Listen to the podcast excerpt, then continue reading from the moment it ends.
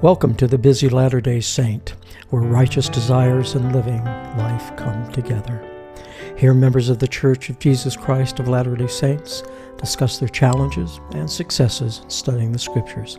I'm your host, Richard Bernard. The music for this program is by Marvin Goldstein and used with his permission. If you have enjoyed this podcast, I encourage you to leave a comment regarding this episode or the podcast in general. To leave a comment, go to lovethepodcast.com forward slash B is in boy LDS. That is love the podcast, all one word. Lovethepodcast.com forward slash B LDS. Or you can click on the link in the show notes. Marilyn, my guest today, is a third generation farmer living in Tennessee and the Stake Relief Society president. She's a bundle of energy and attacks life with positivity that is contagious. With all her responsibilities, she makes she makes time to study the scriptures. I think you will find her approach to scripture study refreshing and a great example that you are never too busy to study the scriptures and draw close to the Lord. Now, here is Marilyn. Well, Marilyn, welcome. How are you doing today? I am great, thank you. Good. Now, I'm sorry. I heard that uh, you said. Well, actually, you told me your your knee popped out. I had I have a broken kneecap. We found out this week, and I have a that's on one knee, and the other ankle has a Achilles tendonitis. Oh my goodness! So, not been my week. yeah, and you're walking, or how are you getting around? Um, I'm walking. It is fairly better. I have a brace, but over the night I have had a a, a, a uh, oh sciatic nerve problem. So I have really fallen apart. Yes. this week. yeah, apart. it sure sounds like it. Now, how did you yeah. break a kneecap? I my son uh, bought a house. Uh, uh, through the field here, about a half a mile away from us, and I was going into his new house with my hands full of stuff. There was a, just a little bit of lip on his sta- uh, stairs that I my foot found, but I didn't see, and I tripped and landed on my knee. Oh. Okay. So I just found out I, that was in October. I just found out it was fractured. I just kept right on going. Oh. Uh, it's a busy, busy, person. It didn't bother me that bad. I just kept trucking, but it's been bothering me lately. So wow. I guess, I guess it caught up with me. Well, now uh, you told me you were farmers. Yes, we're farmers. Um, I am a farmer's wife. I am a farmer's daughter. I am a farmer's granddaughter. So we've been farming for all my life. So uh, we raise um, corn, wheat, soybeans here. Uh, how many acres do you have that you you? Ooh, we were from, we've we've kind of slowed down. My husband and I decided to kind of semi-retire so we're working about 500 acres. That's just kind of hobby farming. Uh, we were working uh, almost 2500 and so we've just kind of slowed down and like i said just a hobby farming right now. Hobby farming with 500 acres. Okay. Yeah, yeah that's right. We have all the equipment so we just thought we'd well we'll just do a little bit long of it and and when we decide to quit we'll quit yeah, I'm a farmer boy, or I'm not. A farmer, I'm a city boy, and okay. uh, I don't know anything about farming other than you plant something, it grows, and you harvest it. Uh, that's I've summed up my whole knowledge of, of farming. Well, you know, when we're farming full time here, we start uh, before daylight and it stops after dark, and then sometimes it goes way past dark when we're in harvest season. So, uh, you know um, when uh, my husband was serving in the stake presidency here, uh, people would call, you know, 3.30 in the afternoon or 4 expecting to be in. And i said no he won't be in quite late. Let me get your number and have him call you back if it's convenient. So it's uh it's it's a good life. We like it. We we, we love it. Well good. Well we need farmers Yes, we do. Uh, without farmers, uh, we're, we'd have a very tough time. Unfortunately, I, I hear that big corporations are buying up a lot of farms. Um, we yes, uh, there are borrowing not so much in this area. Uh, we have had a lot of our farmland in the surrounding counties bought up by uh, the Amish that are moving out of Pennsylvania because they've run out of farmland and they're coming here and bu- buying large tracts of land. Well, that's interesting. And, they're they're, yes. they're leaving Pennsylvania. Yes. Wow. How much is an acre of farmland right now? And, and by the way, does that price depend upon what you're growing, or uh, what does it depend upon? Depends on the demand more than anything else. Um, they vary in this. Uh, we live in a we live in a dominant area of Kentucky, and uh, I think there's a we're about four counties wide here, which is the dominant farming area in uh, Kentucky. There's more areas, but um, and then Tennessee that you go down into there is a large area right through here. Um, it varies between 10,000 to uh, mm, 12, 15,000 an acre. Well, now your family, um, you, children, you have children?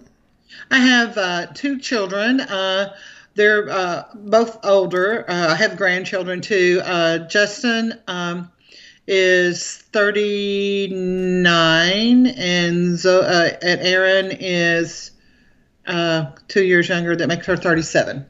And how many grandchildren do you have? Oh, grandchildren. Uh, three, 14. Zoe Zoe is 14, Christian is 10, and Mia is 18 months. Okay. Now, is your uh, son a farmer? Uh, no, he's not. He is uh, currently a tow, mo- tow motor driver in a factory. Uh, what kind of driver? A tow motor. A tow motor. You know, the lifts that load things on trucks and move scaffolds. Oh, okay. All tow right. motor. Okay. Well, now, as far as church, what church callings have you had? have I had? Yeah. Uh, uh, I have been uh, in primary. I was a Relief Society teacher. I have, when the, our stake was first organized years and years ago, I was the first stake uh, Young Women's president. Um, I have I worked with LDS Family Services for about 15 years, um, off and on uh, well, more on than off. Uh, I am currently the Stake Relief Society president now. Okay. Now, I'm amazed you have time with LDS services if you're a farmer. Um, well, you know, that you just fit in. Uh, because we were so far away, our at the time that I was serving with LDS Family Services, our office that we had was out of Atlanta and we had representatives that would come and travel this way about once a month. And I would just take that day when they were here visiting with members and go and be coordinator, take care of the paperwork. I did some work in visiting and delivering um, people that needed appointments that were visiting, like I said, needed to see um, the uh, uh, gentleman that was here with LDS Family Services. Um, I was just kind of the coordinator of appointment times. Uh, they would uh, most of that was done through Atlanta office, but I just was the front person when they were here visiting. Okay, well, you certainly are not one to just lay around and watch uh, soap operas. No, uh, oh no, no, no, no, and and I was doing all that while I was working full time at a bank. Oh my goodness. I, managed, I worked for uh, our neighborhood bank for 42 years. And the last, um, I guess, 25 years of that, I managed a bank. Wow. I was a loan officer and a manager. Oh my so goodness. I didn't sit still long. No, you sure didn't. Well, now, your husband, you said he was uh, in the stake presidency. What has he done? He uh, he has he was uh, let's start early on. He was elders quorum president years and years ago. Then uh, he was in the uh, became a bishop. Actually, the youngest bishop that had ever been called in our stake at that point in time, when our children were tiny. Then uh, he later became a high councilman he then uh, served, uh, I guess, nine and a half. No, he didn't full full time. He served in the stake presidency as the uh, second counselor um, for about, um, I think, seven and a half years. No, it was nine and a half years. So he he, he was there full time, and then um, after that. Uh, after he, uh, I think we came back home to our ward. He came back home to our ward for three weeks, and then we were called to serve uh, with the as a mom and pop for YSA uh, in another branch. So they transferred our records from here to about the um, in the next town, which is Clarksville. It was about a 45 minute drive for us, three or four times a week when we were serving with the YSAs. Uh, they were just a group at that time under one of the um, wards, which would be Clarksville uh, First Ward, and we served down there for 18 months. Um, most wonderful time of our lives. Um, the children were gone at that time. Um, so we were you know had time to had time to devote to that. Uh, and i was still working. Husband was still farming. And we made two three and four trips to clarksville to meet with this ysa group. Loved it. Uh, we served with them till they became a branch and then they sent us back home. And um, I, I was back home working um, uh, i think i had been back to our home ward about two weeks, and then I was called to be the Stake Relief Society president. So it's just an ongoing thing. Just stay busy, stay busy. Yes. And now, um, are you currently serving as a, the Relief Society president? Yes. Yes. Okay. Well, that's a that in itself is a large responsibility. It is, but you know, with the COVID going on, it's kind of been it's almost been at a standstill to some extent. Um, a few of the a few of the sisters in the units have done some Zoom things. Some have not uh, uh, because of reasons that were uh, in the the state mandated. You know, uh, state as in Kentucky and Tennessee, the mandates for COVID were different in each state. State so uh, it kind of limited to what we could do.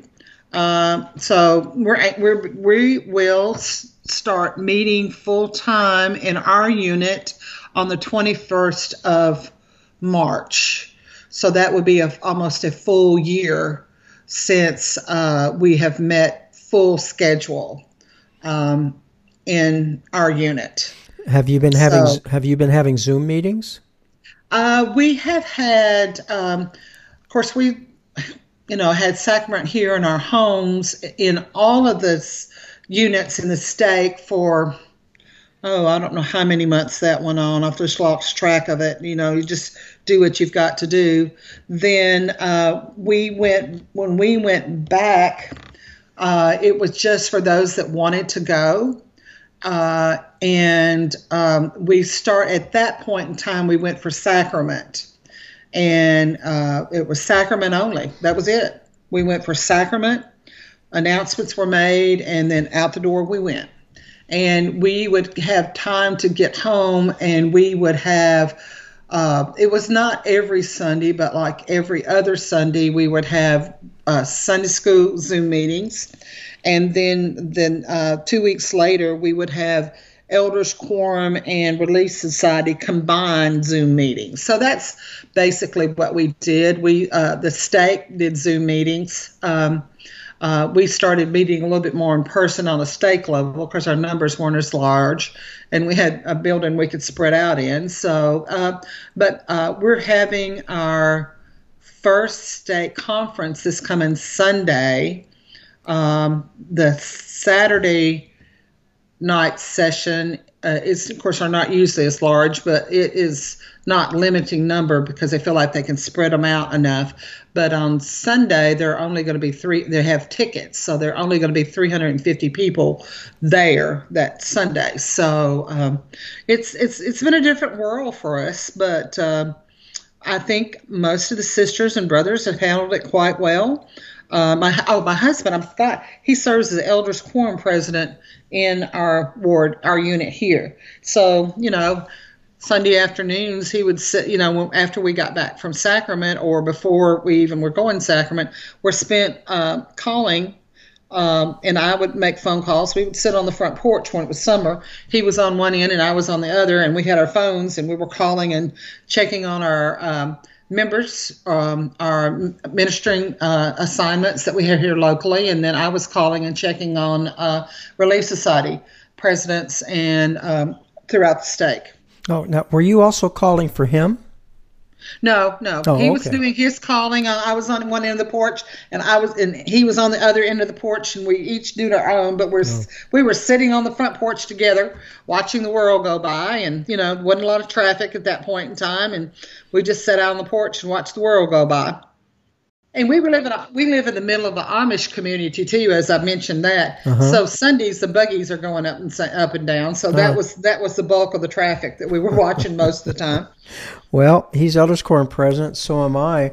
Now, how old is he? Uh, Larry is 67. Okay, and I'm 73. I I told the stake president when I was called, I said, you're not supposed to call Elders Quorum presidents that are so old. Well, well, I, well, he was the first one that was called in our stake after that announcement was made, and uh, he just uh, and Larry he uh, he he said he asked President Craig why me. He says you had more experience. You're older, so that's the kind of way it went. Yeah, well, I tried to convince our stake president that this is for young men, not not for the old guys, but he did he didn't accept that. Well, I guess that's right because when I stop to think who's serving in the stake that I know of, uh, there are a few younger ones, but a majority of them uh, are Larry's age, maybe some a couple older, but uh, they've got the experience to do. Uh, most of them in their previous callings were, you know, stake levels or previous stake presidents or, uh, you know, things like that. Uh, so they have the experience to keep and to do what needs to be done in the elders quorum and working together with Relief Society portion of it and trying to get it to mesh and get the meetings going and everything. yeah, it, it's it's a lot of work. It really is. Now, your stake is covers a huge area. It covers two states. Yes, it does. Uh, how long does it take you to get from one end of the stake to the other? Well, what we it's it, it is smaller now than it used to be.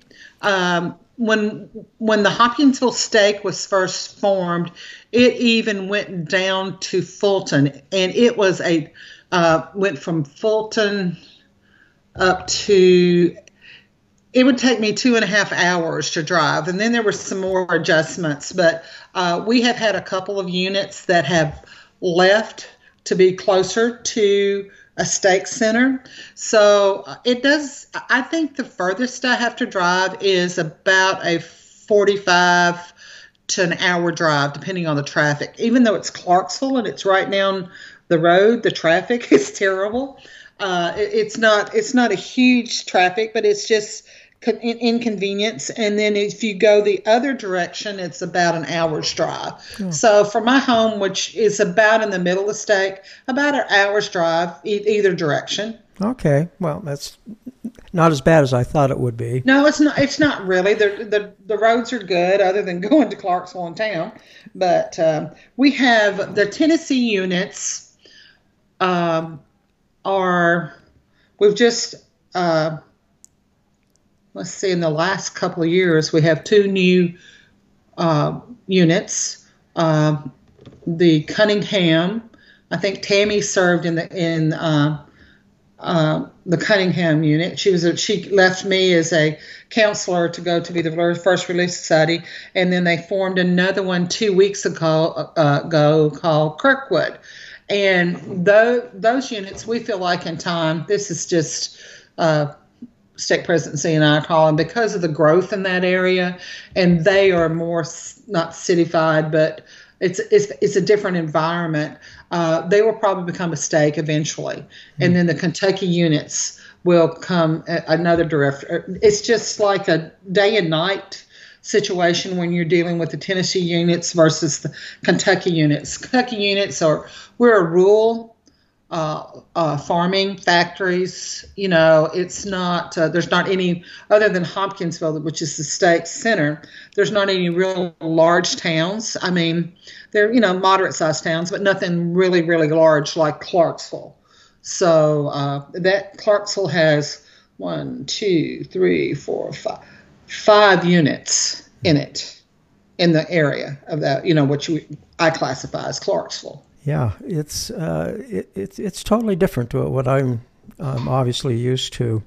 Um, I've visited with uh, well, we visited with Tammy a few times when she was there, and just for the listeners, uh, Tammy is our daughter. Yes, and uh, she's the one that uh, referred uh, you to to me. But she spoke very highly of you, and she said you're somebody I've got to talk to. She is amazing. I just think she's amazing. Yeah. Um, it's not anything she's not afraid to tackle. So the two of us got along well. well, that's good. She, like I said, she spoke very highly of you. Well, turning to turning to the scriptures, how do you approach the scriptures? Oh, when you're busy, it's hard to do that. Yes. Most of most of the time, I just get up early. If you could, see, if you had your camera on, you could see my dining room table, and on the other end are my scriptures and my study books and my markers and my pencils and uh, you know um, you just get up early in the morning take some time to read. Um, i have found a couple of things that uh, uh, what am i trying to say? My phone and my bluetooth in my car are really get used a lot uh, as i'm traveling to and from or if I want to listen to it because things are going on, I may listen to the Sunday Sunday school lesson or the uh, Relief Society lessons several times in my activities uh, that are going on. And but I try to sit down and find time to sit and study. Even if it's just a few minutes a day, and certain times of the year here, uh, it is just few a few minutes of the day. But you know, of course, all they they want us to do is to read, and you know, and and then sometimes it takes more times because I get busy. Not busy, I get involved in what I'm reading, and I want to I research what I'm reading. I go from uh, a footnote that I see something that I want to go, and I go to another footnote, and then I go to another footnote, and and then the hour, you know, it's an hour gone, and I have to stop. So uh, it's something that you just have to make yourself do or find um, different ways to look at studying the scriptures or reading uh, your uh, your your Relief Society or Elder Quorum lessons, just finding those. Uh, like I said, my Bluetooth in my car and my phone and speakers that are Bluetooth have become well used. Well used. Well, now, do you use a hard copy of the scriptures? Do you use digital? What, I, what do you do? I still try to have that hard copy of the scriptures. I've gone to those journaling scriptures. I've worn one set of scriptures out completely, and I said, "Well, I've just got to start all over." Uh, where were we? We were at a stake meeting, or a general authority was here, and he says every once in a while you just have to start all over with a clean slate of scriptures, and just start all over. So I am starting all over uh, on the Doctrine and Covenants and I, li- I like to make notes. I like to do that, but sometimes I listen two or three times and then I go back. Then I look for those details and I re- will read them again and mark those things and I just write all over them. My scriptures are written all over. So I, I do not carry scriptures with me when I travel. I, I keep my phone or my iPad, but I have a set here, or in fact, there's probably two sets one in my bedroom and one in the uh, dining room that I just pick up when I'm ready to study. lifestyle with the lifestyle I have that we have, it requires a uh, it requires uh, a planning on when you're going to study. It does, but it gets done. Well, now you mentioned your car and Bluetooth. Are you listening to the Gospel Library or are you using some other app? What are you using? No, I use the Gospel Library. Gospel That's Library. what I use. I just try to stay as close to the church, what the church has put out now, uh, or uh, you know BYU or one of the church apps. Of course, there's several that have got the scriptures and things on them that you can read from, but most of the time I start, try to stay pretty close to that. Now, do you keep a journal?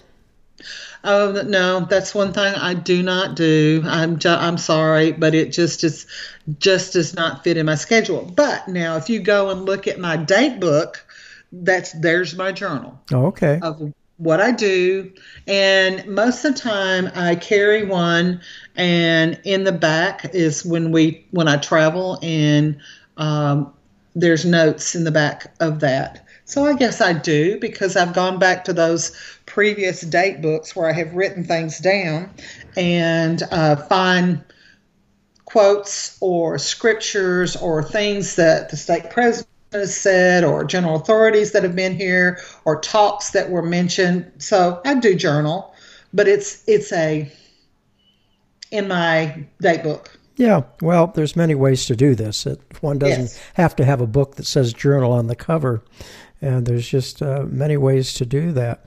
Um, you, you said that you um, you listen to uh, maybe something several times before you actually start reading it or delving into it. Are you more of an auditory learner? Yes. Oh, okay. I can hear. Yes, I can. Uh, I I can. That's that's the way I learn, and then I've listened to it. I've gotten the concept of what's there, and then when I pick it up, I really go in detail and really. Do you say dissect the scriptures? Is that a proper term, or Yeah. uh, the the the scriptures and the verses and things like that? Okay. And are, are you one to memorize uh, scriptures at all? Oh no! Don't get me to memorize. No, no. Uh, my brain's moving too fast to stop and memorize. That takes me. I have to stay in one spot longer than, than I need to. Yes. Yeah, well, I have trouble memorizing, and I'm not running around like you are. But uh, uh, but it amazes me when people have that ability to just memorize, not only memorize, but ten years later remember what they memorized. So I just, I'm I'm really amazed with that. Now, do you and your husband study the scriptures together?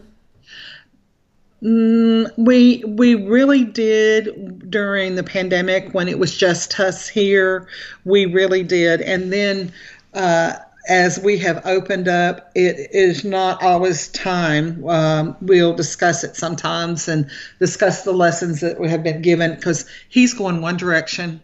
He's going to El- Elkton, which is our home unit, and I'm usually traveling somewhere else. And so uh, the time frame that we usually were studying was on Sunday afternoons, and um, with uh, with uh, my travel schedule and my parents that are in that are elderly uh, it kind of eats into time of studying this t- together but it's not that we don't discuss it which we do uh, you know uh, when I have been at places, we'll uh, we'll come back and say, "Did y'all discuss this in Sunday school this week? Did you did you hear it the way I heard it?"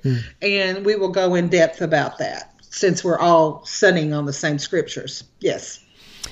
Well, it's been very enlightening how um, someone as busy as you are, how you approach this. Um, what what time do you get up in the morning? Uh, well, I wake up about four. Now, when I get up, it's more like five thirty to six thirty, depending on what's going on. Somewhere in that general area. Sometimes when it gets light, I'm up. so, um, the when do we stop at night? When we can't see. Okay. All right. Well, I've enjoyed the time with you. It's um, Thank you. yeah. I, I doubt if I'll ever be back in your area again since Tammy moved to Utah, but it'd be nice to meet you. And um, well, uh, and, and and learn about farming. Well, I'm hoping that Tammy is on my radar when we head west, and we want to do that this summer if oh. everything opens up. So she's on my radar to visit. So okay. uh, uh, I, I, I, miss her. I really do miss her. But um, you know, um, we we just get up and go and do the things that the Lord's asked us to do, and I don't look at it as sometimes um, people get overwhelmed with it, and um, but the Lord's going to let us do what we've been called to do. He will provide us a way to get it done, and um, maybe I don't study the scriptures the way other individuals do, but I feel like I'm getting what I need because I feel the Lord with me all the time. So uh, that's that's the way I that's the way I look at studying the scriptures. Well, I think that's what it's all about, and yes. I, I don't think there is a an actual standard of what one should do. And I've been interviewing enough people for a long enough time that there's just so many different ways. But um, if it helps you connect with the Spirit and provide you with revelation, then it, it's working. Uh, there's a there's a song uh, that if I really want to uh, get enthused and get my mind in a in a upbeat level. Uh, uh, uh Gladys Knight did uh, a song years and years and years ago called "Sisters in Christ," and it is such a upbeat song that makes you want to uh, i guess they say they say that uh, when i'm driving into some of the church buildings they see my car vibrating because they know i've got that song on because i'm bouncing. And sometimes we have to have the things that will drive us or not drive us but inspire us uh, to do our callings and to do what we need to do in our lives, even if it's just a simple song or listening to a certain talk that inspires us. If we listen to it over and over and over again, uh, we get excited about it. And that's the way I am about certain things. Well, I think those are great ways to do it. Um, music certainly touches the soul, and um, yes, we're we're asked to to listen to hymns even in our homes, and it does invite the spirit. So I think that's great. Well, it's time for us to end, and I don't think you've ever listened to this podcast, but I always end with a testimony. Your testimony. Would you mind bearing your testimony? I would be glad to. You know, uh, I know my Heavenly Father loves me and has given me so much in our lives. He has uh, put me in contact with so many people to uplift myself. He has given me the desire to share the gospel, even in just if it's just the way I live. Uh, to let people know that I love my Heavenly Father. He has uh, blessed us um, because we have continually done what the Lord has asked us to do. We've been blessed uh, in our farming operations. We have been blessed in our gospel. We've been blessed in our homes and our health. And I think it's just from following our Heavenly Father's instructions and um, uh, the President's instructions and not what we do. I know. Uh, I know He loves me. I know He gives me the encouragement to go and do the things He has given me. Um, the ability to never meet a stranger and to um, be able to to love and to be able to understand and uh, to always have friends that understand uh, understand me. I know that my heavenly Father know, loves me, and I am so thankful for my elder brother Jesus Christ that put took the burdens upon the cross for me that I may do the things that I am now able to do in my life. I am thankful for the priesthood that I have in my home. I'm thankful for my children. I am thankful for good friends. I am thankful for this gospel. And I say these things in Christ's name. Amen.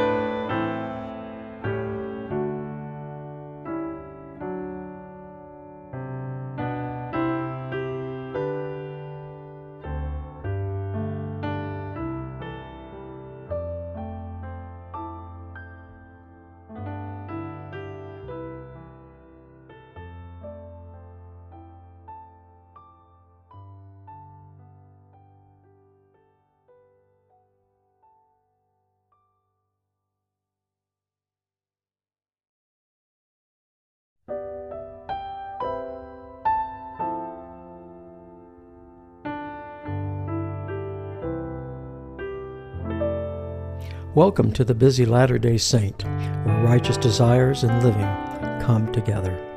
Here, members of the Church of Jesus Christ of Latter day Saints discuss their challenges and successes in studying the Scriptures. I'm your host, Richard Bernard. The music for this program is by Marvin Goldstein and is used with his permission. Before introducing my guest, some housekeeping needs to be addressed. Each week, you have heard me asking for your comments and ratings, and that it is crucial to the podcast's success. This podcast is not monetized and never will be. I'm not asking for ratings to put money in my pocket. The more positive comments and five star ratings, the easier it becomes for people to discover the podcast. The more people that discover the podcast, the greater the listenership, and the more people that are helped. Currently, this podcast has a five star rating, and I thank those that have taken the time to post those comments. I'm taking the time to discuss this issue of comments and ratings because, as you are also aware, I mentioned in my introduction if you don't know how to leave a rating or a comment, check the show notes for a link on how to do just that. One of my listeners notified me last week that he followed the link and still couldn't figure out how to leave a comment. His remarks started me on a two hour journey about leaving comments and giving ratings for podcasts. I found that for most it is not easy, and that my links were of no help. Android users in particular have a problem leaving comments. Part of the problem is not all podcast listening apps allow comments or ratings. To solve this problem, I now have a link in the show notes that will bring up the apps that do accept comments and ratings for your particular phone. You tap on the app you want to use, leave a comment and rating, and you are done. You can also enter the address in your browser. The link is easy to remember lovethepodcast.com forward slash BLDS. That's lovethepodcast, all one word, dot com forward slash, and then B for boy, or in my case, for busy, busy Latter day Saint. B for busy, LDS. So love thepodcast.com forward slash BLDS. I will also mention this in each podcast introduction in the future. Now, because it's easier to leave your comments, I encourage you to leave them about particular episodes you liked. Lastly, all of the links in my show notes will now be operational. Because of the apps I use to create show notes, I've discovered that I have to write my notes in HTML. Well, that takes care of the housekeeping portion. My guest today is Ben Reaves. I'm very excited about this interview. Ben is a young patriarch in Eagle Mountain, Utah. I think you'll find his employment and his approach to scriptures and staying in tune with the Spirit of great interest. This episode has had nothing but problems. Every possible technological problem that could occur did. Then later, when editing, a newer problem occurred that had me wondering if I would even be able to use it. I began to think that perhaps someone did not want this podcast to take place. I mention this because I had no idea how I was going to correct each of the problems as they occurred, but every time Heavenly Father showed me the way, especially in the editing process. Ideas and pictures were laid before me, guiding me, teaching me techniques that solved the problem. Also, during Ben's testimony, I picked up on something and mentioned it after his testimony. But before going further, some background. When I'm interviewing, the recording starts before you actually hear. It's a time to test the equipment and for the guest to ask me questions about what's going to take place. At the end of the testimony, I don't stop the recording. I do take the time to thank the guest, and sometimes we continue talking for a few minutes, and there are times we've talked for another 10 or 20 minutes. So after Ben's testimony, I brought up something he mentioned as we talked, and I realized that today's podcast needs to be part one because we have a completely different subject that I feel needs to be discussed, and how the subject ties in to striving to become more like the Savior. I asked Ben if he'd be willing to continue the podcast later in the week, and he readily agreed. So, for the first time, I'm doing a two parter. I'm not going to share with you next week's subject, but I promise it's going to be enlightening. Perhaps as you listen to his testimony, you might discover what I did. Well, I've taken enough of your time, so let's hear from Ben. Well, Ben, good morning. How are you doing this morning? I'm doing well. Just a normal, busy Saturday. Um, I I was just looking over my calendar, and uh, you know, I I have every hour accounted for until about six o'clock. my goodness. Well, you, well, you do have a young family. How many children do you have? I have five children and uh, two boys that are um, 21 and 17. My 21 year old is in college at Utah State in his third year, and he's studying computer science. So we were lucky and felt blessed to have him home during the time of COVID from about March until um, just January. So he went back and he just worked a couple of jobs, saved money, and we enjoyed having him around. Well, that's great. Now, now you've got three girls. Yes, um, they are 15. Uh, Sonora, 15, and Josie is 11, almost 12. And I have our baby is uh, six years old, Gracelyn. Wow, you have quite a spread. Yeah, I'll I'll be raising kids after I'm retired. I've been working for Utah State government in various positions over the last 22 years. And so I'm looking uh, to retire in eight years uh, on the 30 year retirement plan for the state. Okay. Youngest will be 15 or 16. So. okay. Wow. Well, now what is what exactly do you do for the government government right now? Right now, I am a clinical therapist. I work at the uh, uh, Utah Department of Corrections, the Draper site prison, and I work in, in, in the Excel program. It's a substance abuse addiction program that also focuses on what we call criminogenic factors to help rehabilitate uh, the women from uh, substance abuse addiction and criminal behavior. I've been doing that uh, for just over a year. I, I worked previously, I worked a different position at the prison. I was uh, worked on the mental health unit, working with severely, persistently mentally ill um, individuals who are incarcerated. And um, so I'm just enjoying it. I made a switch uh, in my career. I've been doing something that I truly loved and still do love in in and the world of substance abuse and mental health, and that was to do therapy full time. Well, that has to be very uh, rewarding, I guess is the right word. I, I know that everybody you work with is not going to be a success, but when it is, it must be very rewarding. It is.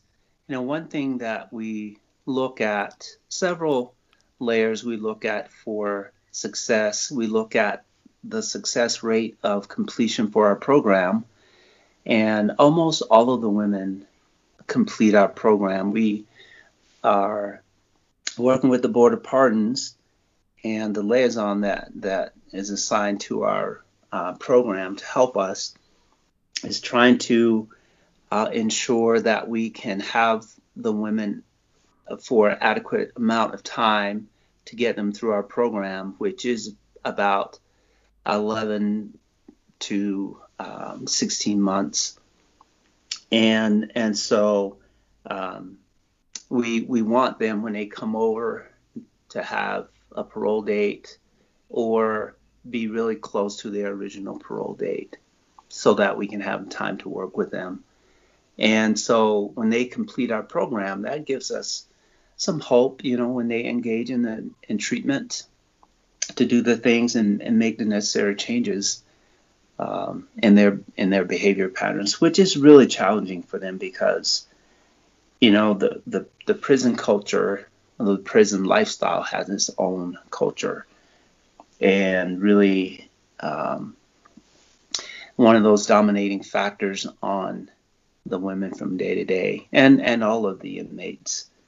Um, so I, I do know that individuals who are incarcerated, if they can engage in some kind of face to face contact with a therapist or staff uh, to outline some kind of goals or or um, changes in their behavior within the first six to 12 months, um, there's there's a um, greater likelihood that they will they will um, not fully engage in that culture for those first uh, couple years.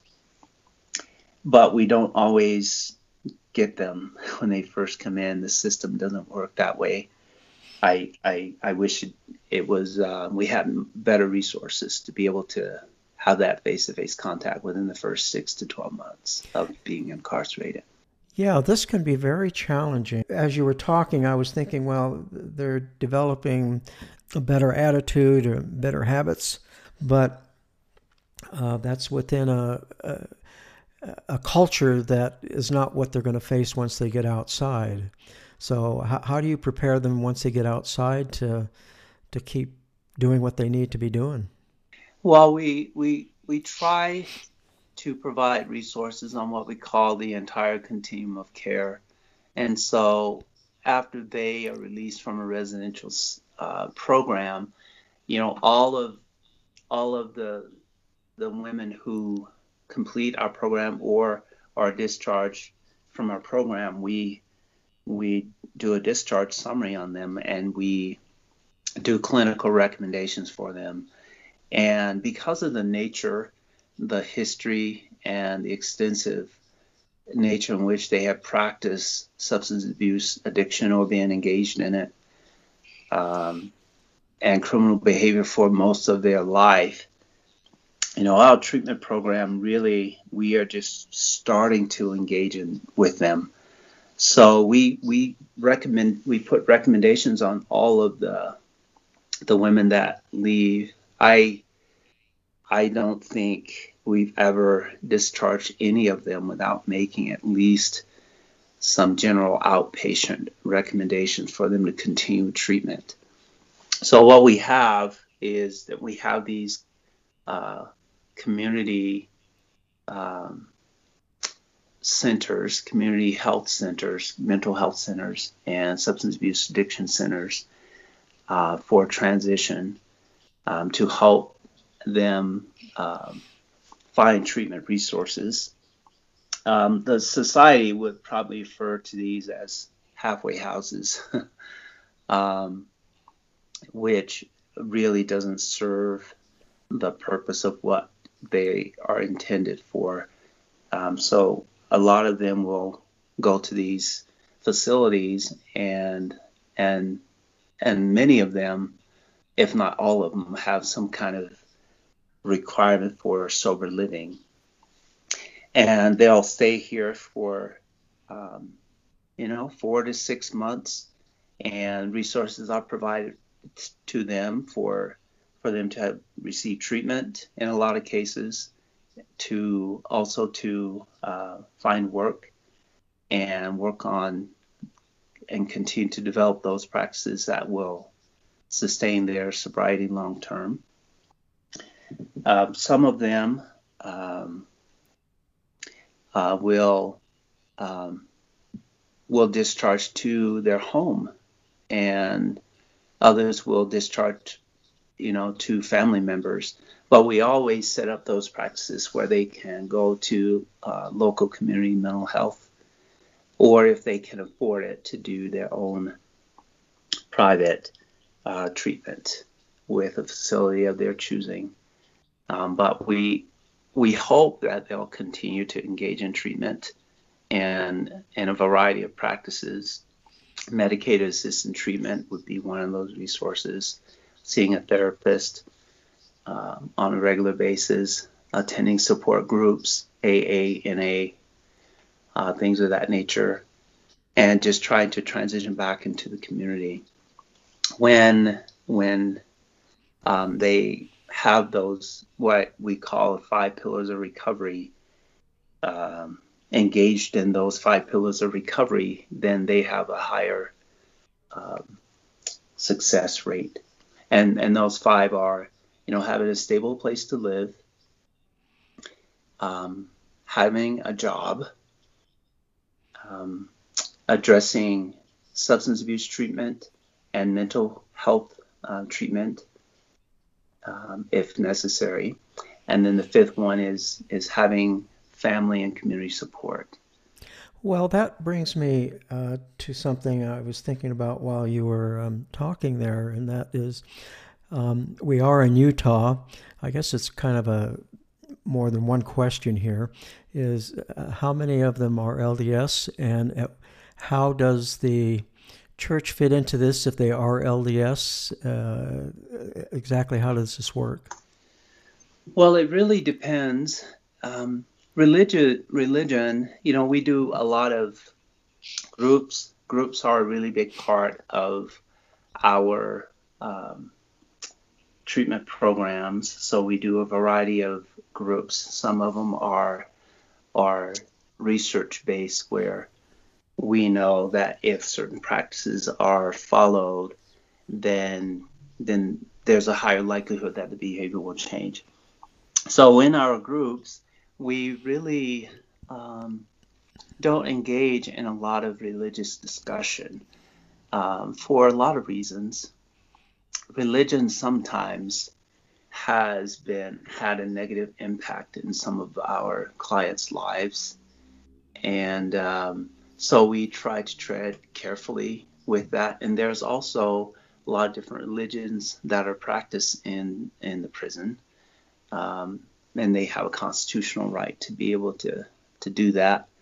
So we are we are very careful in how we um, discuss that. Be, prior to COVID happening last March, which really has caused a lot of unplanned uh, interruptions in our in our program from time to time, and we still have regular protocols where you know, our program can be impacted for a week or two here or there. Um, so what we try to do as as clinicians is that we address the religious question in our individual therapy, just as part of some assessment criteria to see what resources do they have in their life that they can practice to help them to manage their recovery.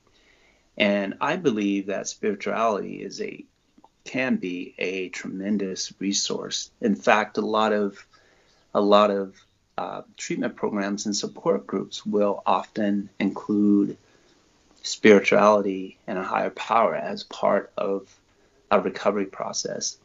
The one that immediately comes to mind is Alcoholics Anonymous. And so whenever I I do my uh, clinical assessments, I ask about the areas of where they have support.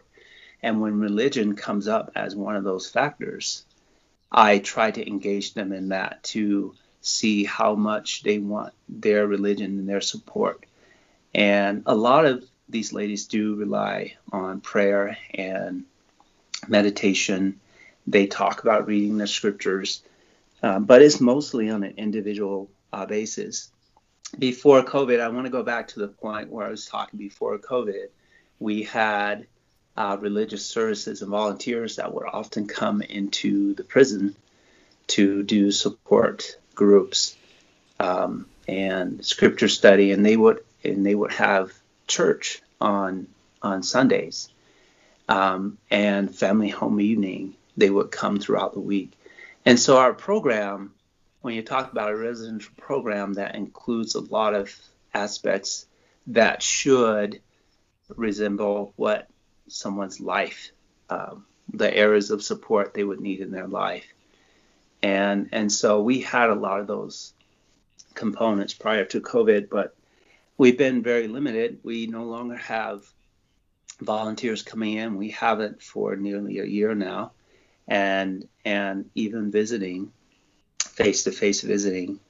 Um, well, all visiting has been postponed until further notice. I do know that we are working on providing uh, video conferencing for visitation in in the next few months. We hope that will be up and running so that the inmates can get um, that family support. They do get um, a number of phone calls each week. Uh, I think it's 10 free phone calls a week to talk with their family members and engage in, with them that way. Well, it's this is very interesting. I could um, I I have a lot of questions I'd like to ask, but obviously our time is also limited. Um, yeah, I, I, find it very very interesting um, uh, to just to know more and how these women end up there. I assume a lot of it is because of abuse in various ways, either sexual or other ways. And um, I just, um, my heart goes out to them and um, certainly to people like yourself who are willing to, uh, to help them the best you can. Well, as far as uh, the church and you, what callings have you held? I have held a number of callings. Do you want do you want me to go over a, a brief history? I guess. Yes. The I, I think the very first calling, I don't even know if it was a calling, um, but I, I remember uh, when I joined a church in February, February 25th, uh, 1990. I, I knew, I knew without a doubt, you know, after I had prayed and put in a significant amount of studying the scriptures and praying and asking questions, I I knew the church of Jesus Christ of Latter-day Saints was was Christ's church and and I, I could I could feel the changes that were happening in my life as a result of that even before I was baptized because some decisions I had made. So after I joined the church, I was still engaging with the missionaries and just talking with them.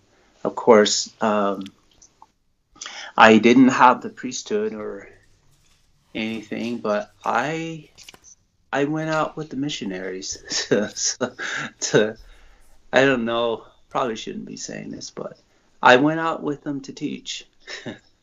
I, I, guess I was an unofficial ward missionary. Um, and I did that for uh, a month or so, and then I received the Aaronic priesthood uh, that uh, March, and and then I I didn't receive. I think my first calling was a home teacher. I guess if you could could say it that way, and so I joined a church.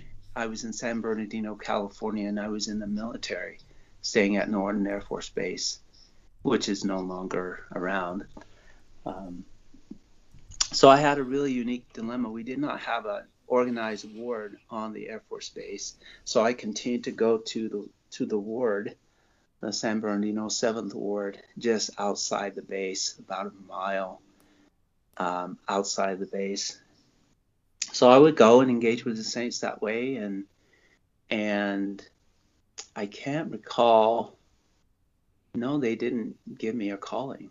Um, I I was a home teacher, and and and that I decided that I wanted to go on a mission. So I started engaging in the preparation for that and my discharge papers and and a lot of things that I had uh, possession of, like a, a, brand new truck I had just bought. I had to sell it, and uh, so I guess my first official calling was a full-time missionary. I had served four and a half years in the Air Force as a firefighter, and and I wanted to just go and serve a mission. So I was 24 years old when I went on my mission, and I was I was fortunate enough to have that blessing at a point in my life when I didn't know that those kind of opportunities existed, and the the San Bernardino stake and the Seventh Ward really rallied around me. I'm thankful to them still for the blessings they provided for me to to be nurtured, as the Scripture says, nurtured in the Word of God, and um, and they and they contributed financially for me to serve a mission. Um, and so I I did that. I went to Independence, Missouri mission, and and I served for two years and one month. Back then, you could opt to have an extension of your mission, but they only let you stay for a month. So I I stayed for an additional month, and and I and I served um, the best I could, and and I felt like the Lord guided me and my companions and, and a lot of the missionaries to do His work. I consider a lot of those experiences miracles of how we were able to find the people we found when they needed to be found. And, and I'm grateful to Heavenly Father for that. And um, after after um, my mission, I served as a ward missionary back home in in Milledgeville, Georgia, where I was born and raised. I went back home for a little while and served as a ward missionary to to work with the missionaries there in Milledgeville and the surrounding areas.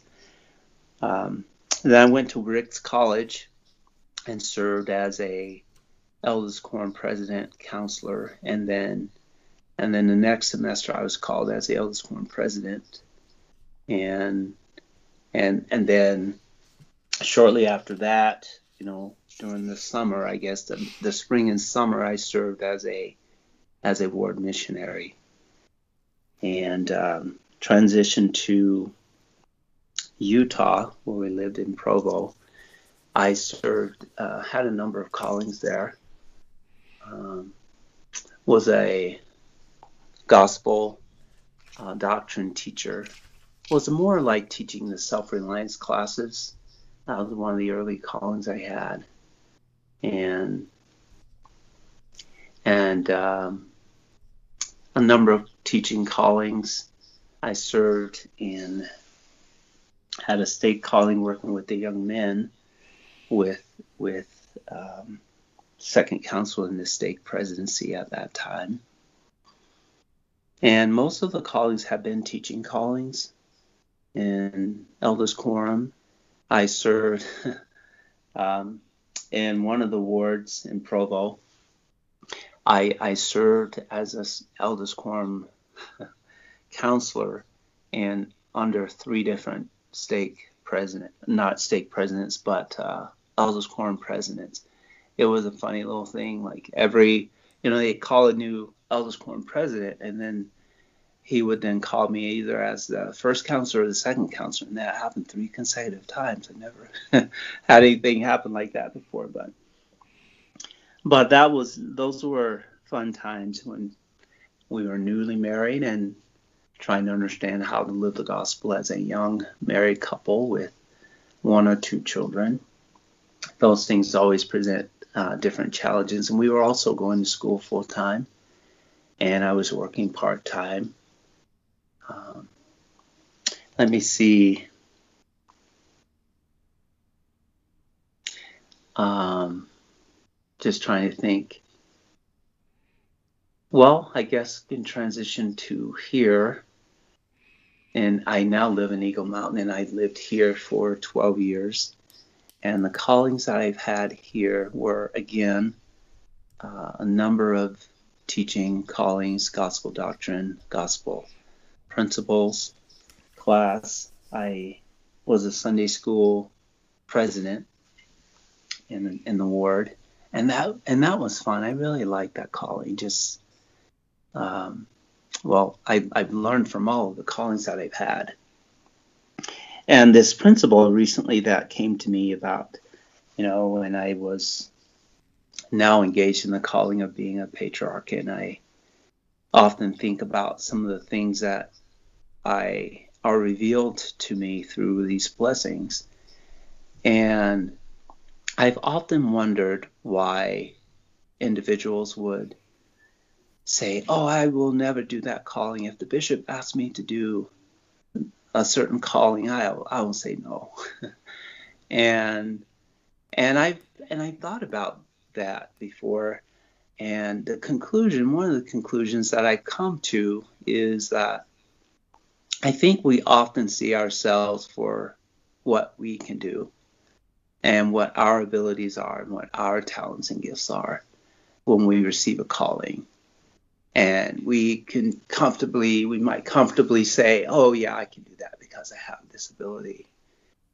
Or then we say, I cannot do that because I don't have that ability. I think one of the great blessings and insights that we fail to observe is that these callings come through inspiration of God, our Heavenly Father.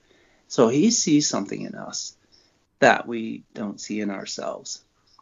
So I believe a lot of times it's an act of faith to accept a calling, um, to know that God is going to help you, like President Monson taught many years ago, that when we are on the Lord's errand, we're we're entitled to His help. And I and I probably paraphrase that very badly. um, but uh, just tr- continuing to transition with the callings, I served uh, in a number of teaching callings, and and um, then I was called when our stake split uh, a number of years ago. I want to say uh, six years ago. I was called to serve as a second counselor in the stake presidency for about two and a half years until I was most recently called to be a stake patriarch. And that's where I'm currently serving. Well, well, now getting into the scriptures and serving as a patriarch, um, how do the scriptures figure into your daily life, and and how does that prepare you within your calling as a patriarch? And you are the second patriarch that I have interviewed. Um, and I always find it interesting how patriarchs live their lives so that they're always in tune with the Spirit uh, to be able to give these blessings. So, what, how do you how do you prepare every day? What what do you do? I mean, uh, you've got a full time job, obviously, that is taking and helping other people. Um, how do the scriptures play in your life in all of this? The scriptures serve a vital part of of how I continue to stay close to the Spirit. Uh, one of the things that I have learned to practice, where I have seen a great uh, benefit and blessing in my life, I have decided that whenever I I'm about to do something that requires me to engage with someone spiritually on behalf of the Lord or because of the responsibility of a calling, I will seek revelation. And I try to seek the Spirit, and mostly through prayer. And when I am able to, I I read the scriptures, and uh, not just read the scriptures, but I try to ponder them in a way that might be applicable to an interaction that I'm about to have, um, or a talk, or a lesson. And and so I constantly strive to um, read and study the scriptures on a regular basis, and and I I learned a, a little differently, probably due to the nature of of my calling when I am preparing for a blessing. Uh, my personal scripture study has become uh, more based, uh, mostly based on my my calling. So I'm often thinking about individuals now when I read scriptures, and and so I try to set out time in the morning to read them. When I'm not able to, I will listen to them in my car on the way to work.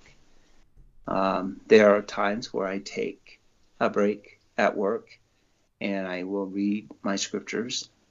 When I was working my last job, I I I would carry a copy of the Book of Mormon in my backpack and and there was a, a park that a local park uh, near where I worked. Um, so in the spring, I would get on the on the on the tracks, and I would take my bike and put it on the bus, and then I would ride my bike to the park, and I would just sit on the bench for 20, 30 minutes and read the Book of Mormon. And I would read it on the bus wherever I am. I I I look for opportunity to read the scriptures. If I'm waiting in a grocery line, I might I might pull out my phone and read them. But I found it the most impactful is when I can take time in a quiet place in the morning um, to read them. And of course, uh, engaging with my family um, three to five times a week doing Come Follow Me has been a, a great addition to that spiritual process. So um, there, there are three um, principles that I uh, really stick to when I when I'm preparing for a blessing or trying to keep the spirit with me is one to seek revelation through all through every means that God has provided. And that includes listening to music that would inspire um, revelation um, I seek um, through pondering the scriptures, having what the scriptures call the holy conversation about the gospel will allow me to feel the spirit as well. And so the second principle is to understand what the revelation means to me personally. Because a lot of what Heavenly Father uh, sends to us or speaks to us, um, he's he's speaking to us on a personal level. Um, so it's important to strive to understand what how how the Spirit speaks to us. Now there are some universal ways that have been revealed to us in the Scriptures, how the Lord speaks uh, through His still small voice. Um, who are burning uh, of your bosom and also that he, he said he will enlighten your mind. Um, all of those are ways that he speaks. But there's still a personal way that Heavenly Father speaks to us. I recall an experience early in my conversion. Um, it probably been, it was probably the spring of, of 1990 I can't remember the trial or the nature of the trial I was having. Excuse me. But I was I was going through a phase where I was I was having um, some regret about something, and and it was related to a past experience. but but it felt like it was still happening to me then, that that moment. Um, but it was something that I had uh, recalled, and I was really just praying to the Lord, and I asked Him why. Um, did He wait so long to to uh, bring the gospel to my life and and and the answer the way he answered my prayer was very different than what i expected. The holy spirit actually quoted a scripture to me. And uh, and it's something that has stuck with me for a long time in my life. Do you mind if i share the scripture? No go ahead please. And it's one of my my favorite scriptures um, that that you know it left an impression upon me, and so it just stays with me, and and it has different applications in my life still. And the scripture is found in Matthew chapter 11. And and this scripture came to my mind and I and I I love to study the scriptures. I I want to get back into the habit. What I used to do is just write a scripture down for the day on an index card, and I take it and I keep it in my pocket. And when I pause for time and in a grocery line or something, I just take it out and I read it. And so, um, the the scripture here is is Matthew chapter 11, verse 28 through 30, and it says, "Come unto me, all ye that labor." And are heavy laden, and I will give you rest. Take my yoke upon you, and learn of me, for I am meek and lowly in heart, and ye shall find rest unto your souls. For my yoke is easy and my burden is light. So the when that scripture came to my mind, I I thought, okay, it was it was my choosing, part of my my opportunity to have these blessings that I currently have was based on situations, certain conditions, and and some preparation that I still had to go through.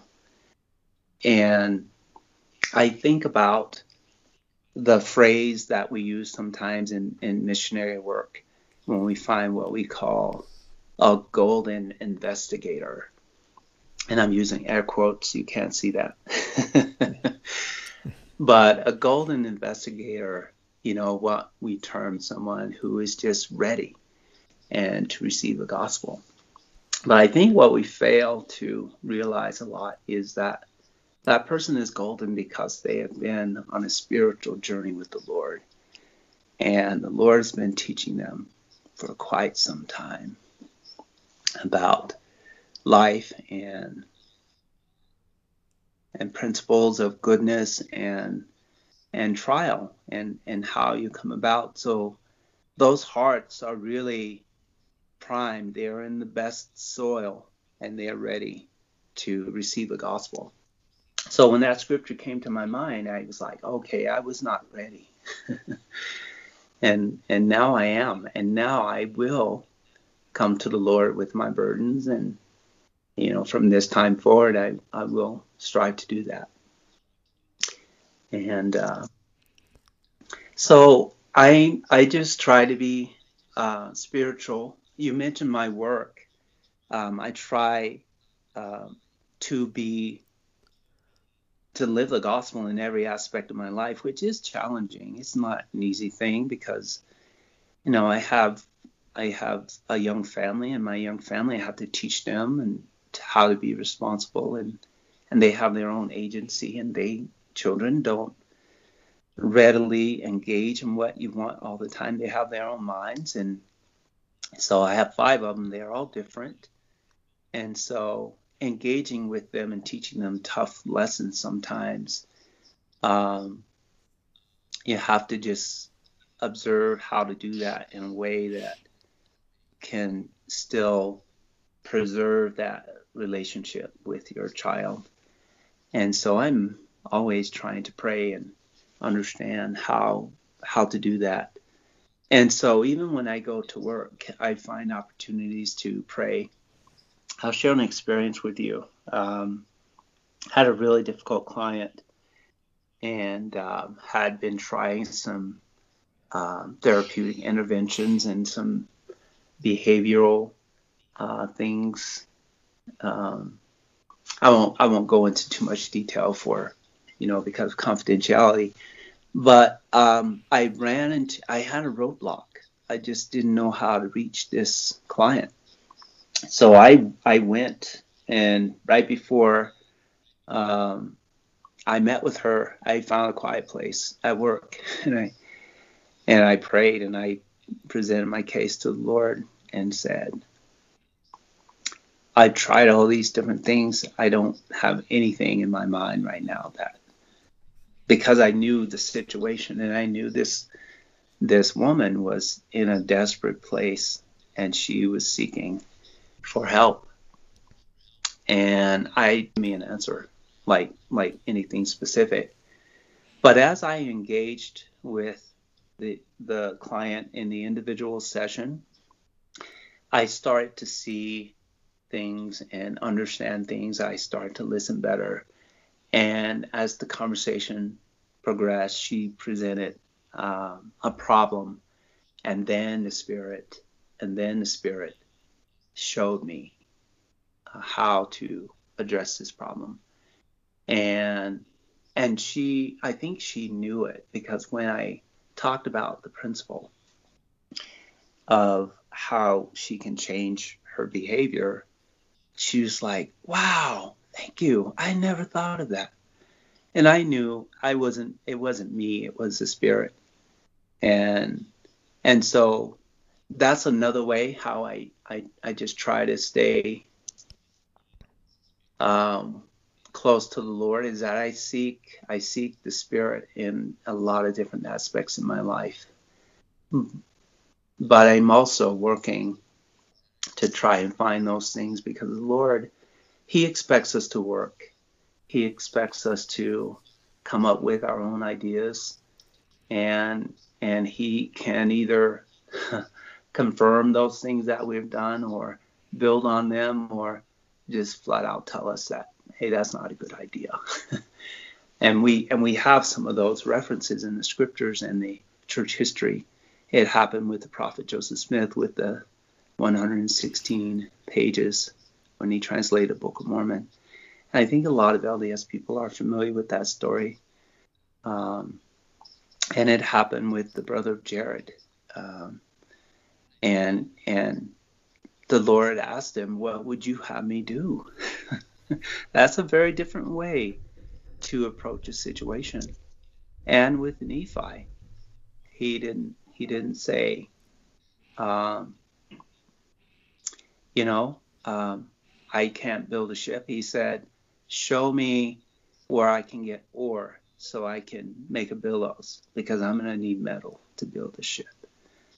And so the Lord expects us to work and and Richard, that's what I, I, I, I try to work and make myself available. I, I've never prayed as much as I do now for revelation and just trying to repent daily um, to be a vessel for revelation.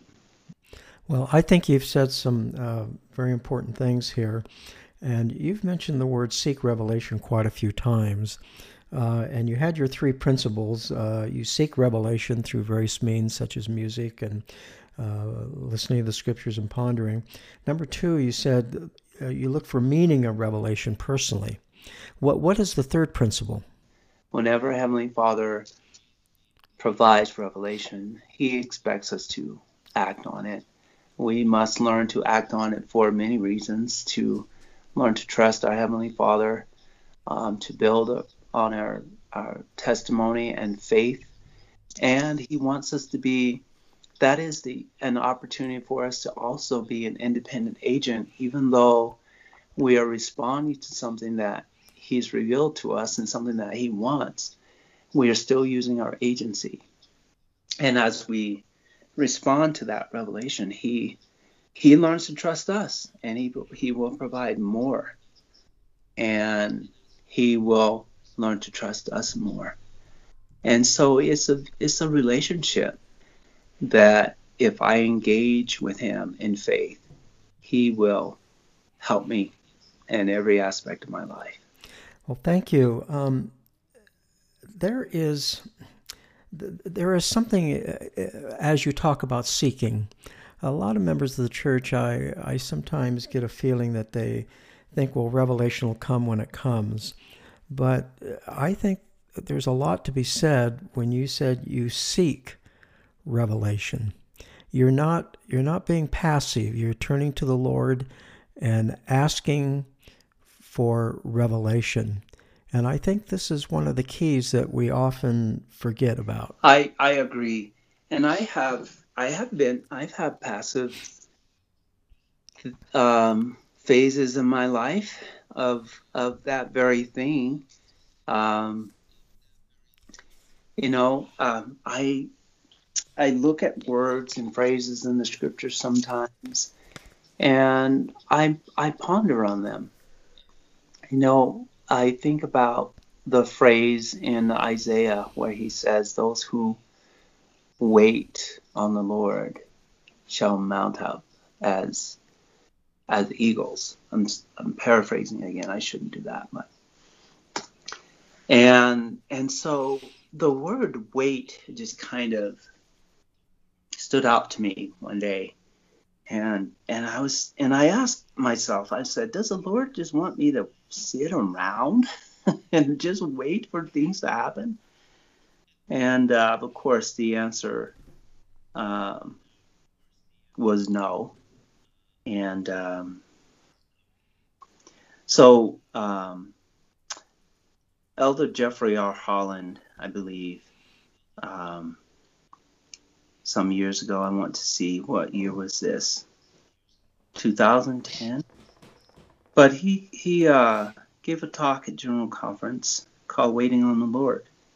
There it is. It is uh, actually it's uh, 2020 October General Conference.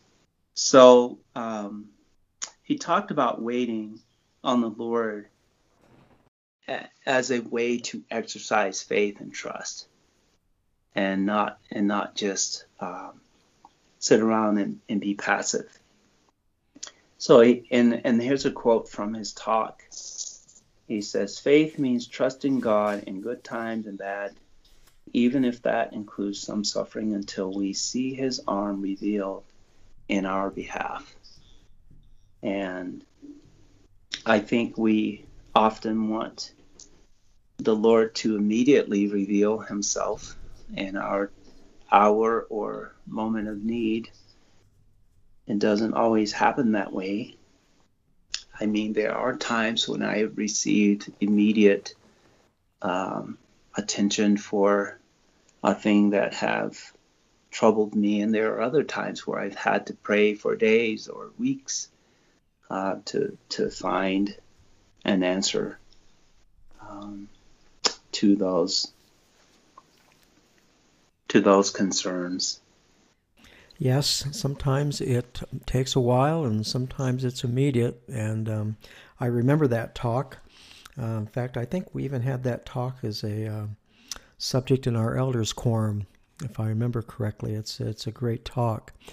Well, we're nearing our time here to end, and um, I don't know if you've listened to these podcasts before of mine, but I always ask my guests if they would please uh, bear their testimony, and that's how we will end. Well, I, I, uh, Richard, I grew up in a home where the faith of my mother and the silent strength of my dad really were key factors in a lot of things that we did. I have memories of times when I walked. My mom's bedroom door was cracked open and I could just see her kneeling and praying. And I would wait, and sometimes, you know, she would get up and sit on her bed, and sometimes she would she would be really emotional and she would be crying and and um, I grew up believing in in Heavenly Father and God because and mostly because my my mother in her faith and she had this had this sign on our kitchen wall and it fell down and it broke there were uh, praying hands, uh, a set of hands that were clasped together in prayer. And it, and it read, A family that prays together stays together. And it fell down, and, and part of the hands got broke off, but my mom was still hanging up. and um, so I think, in a way, I've, I've always known that God is our Father and that he will sustain his children in their in their trials and circumstances. But never has that knowledge been more clear than it is now. in my life. I am 54 years old now and have seen a lot of things in my life and experienced uh, racism in nearly every state that I've lived in. And I've lived in or visited 14 different states and throughout my life and stayed. Um, and so I made a decision a long time ago um, um, that I was going to either be angry at the world and fight against the world with my fist or whatever, or I was going to have to find some peace, some kind of peace um, about these things. And my Heavenly Father was the answer. I know that Jesus, that He sent into the world to redeem us and help all of those who who would petition to him through faith. And I have also learned that his grace even shines upon those who are not aware. I love the phrase in the Book of Mormon where Alma and the sons of Mosiah, you know, they're recalling their the success of their work. And and um, there's a later phrase that references that, and the Lord is speaking to one of the one of the sons of Nephi later in the Book of Mormon. He says he converted the Lamanites and they didn't know it, and and I and I think the Lord blesses a lot of us like that. but man, how beautiful it is when we come to the knowledge that He's right there.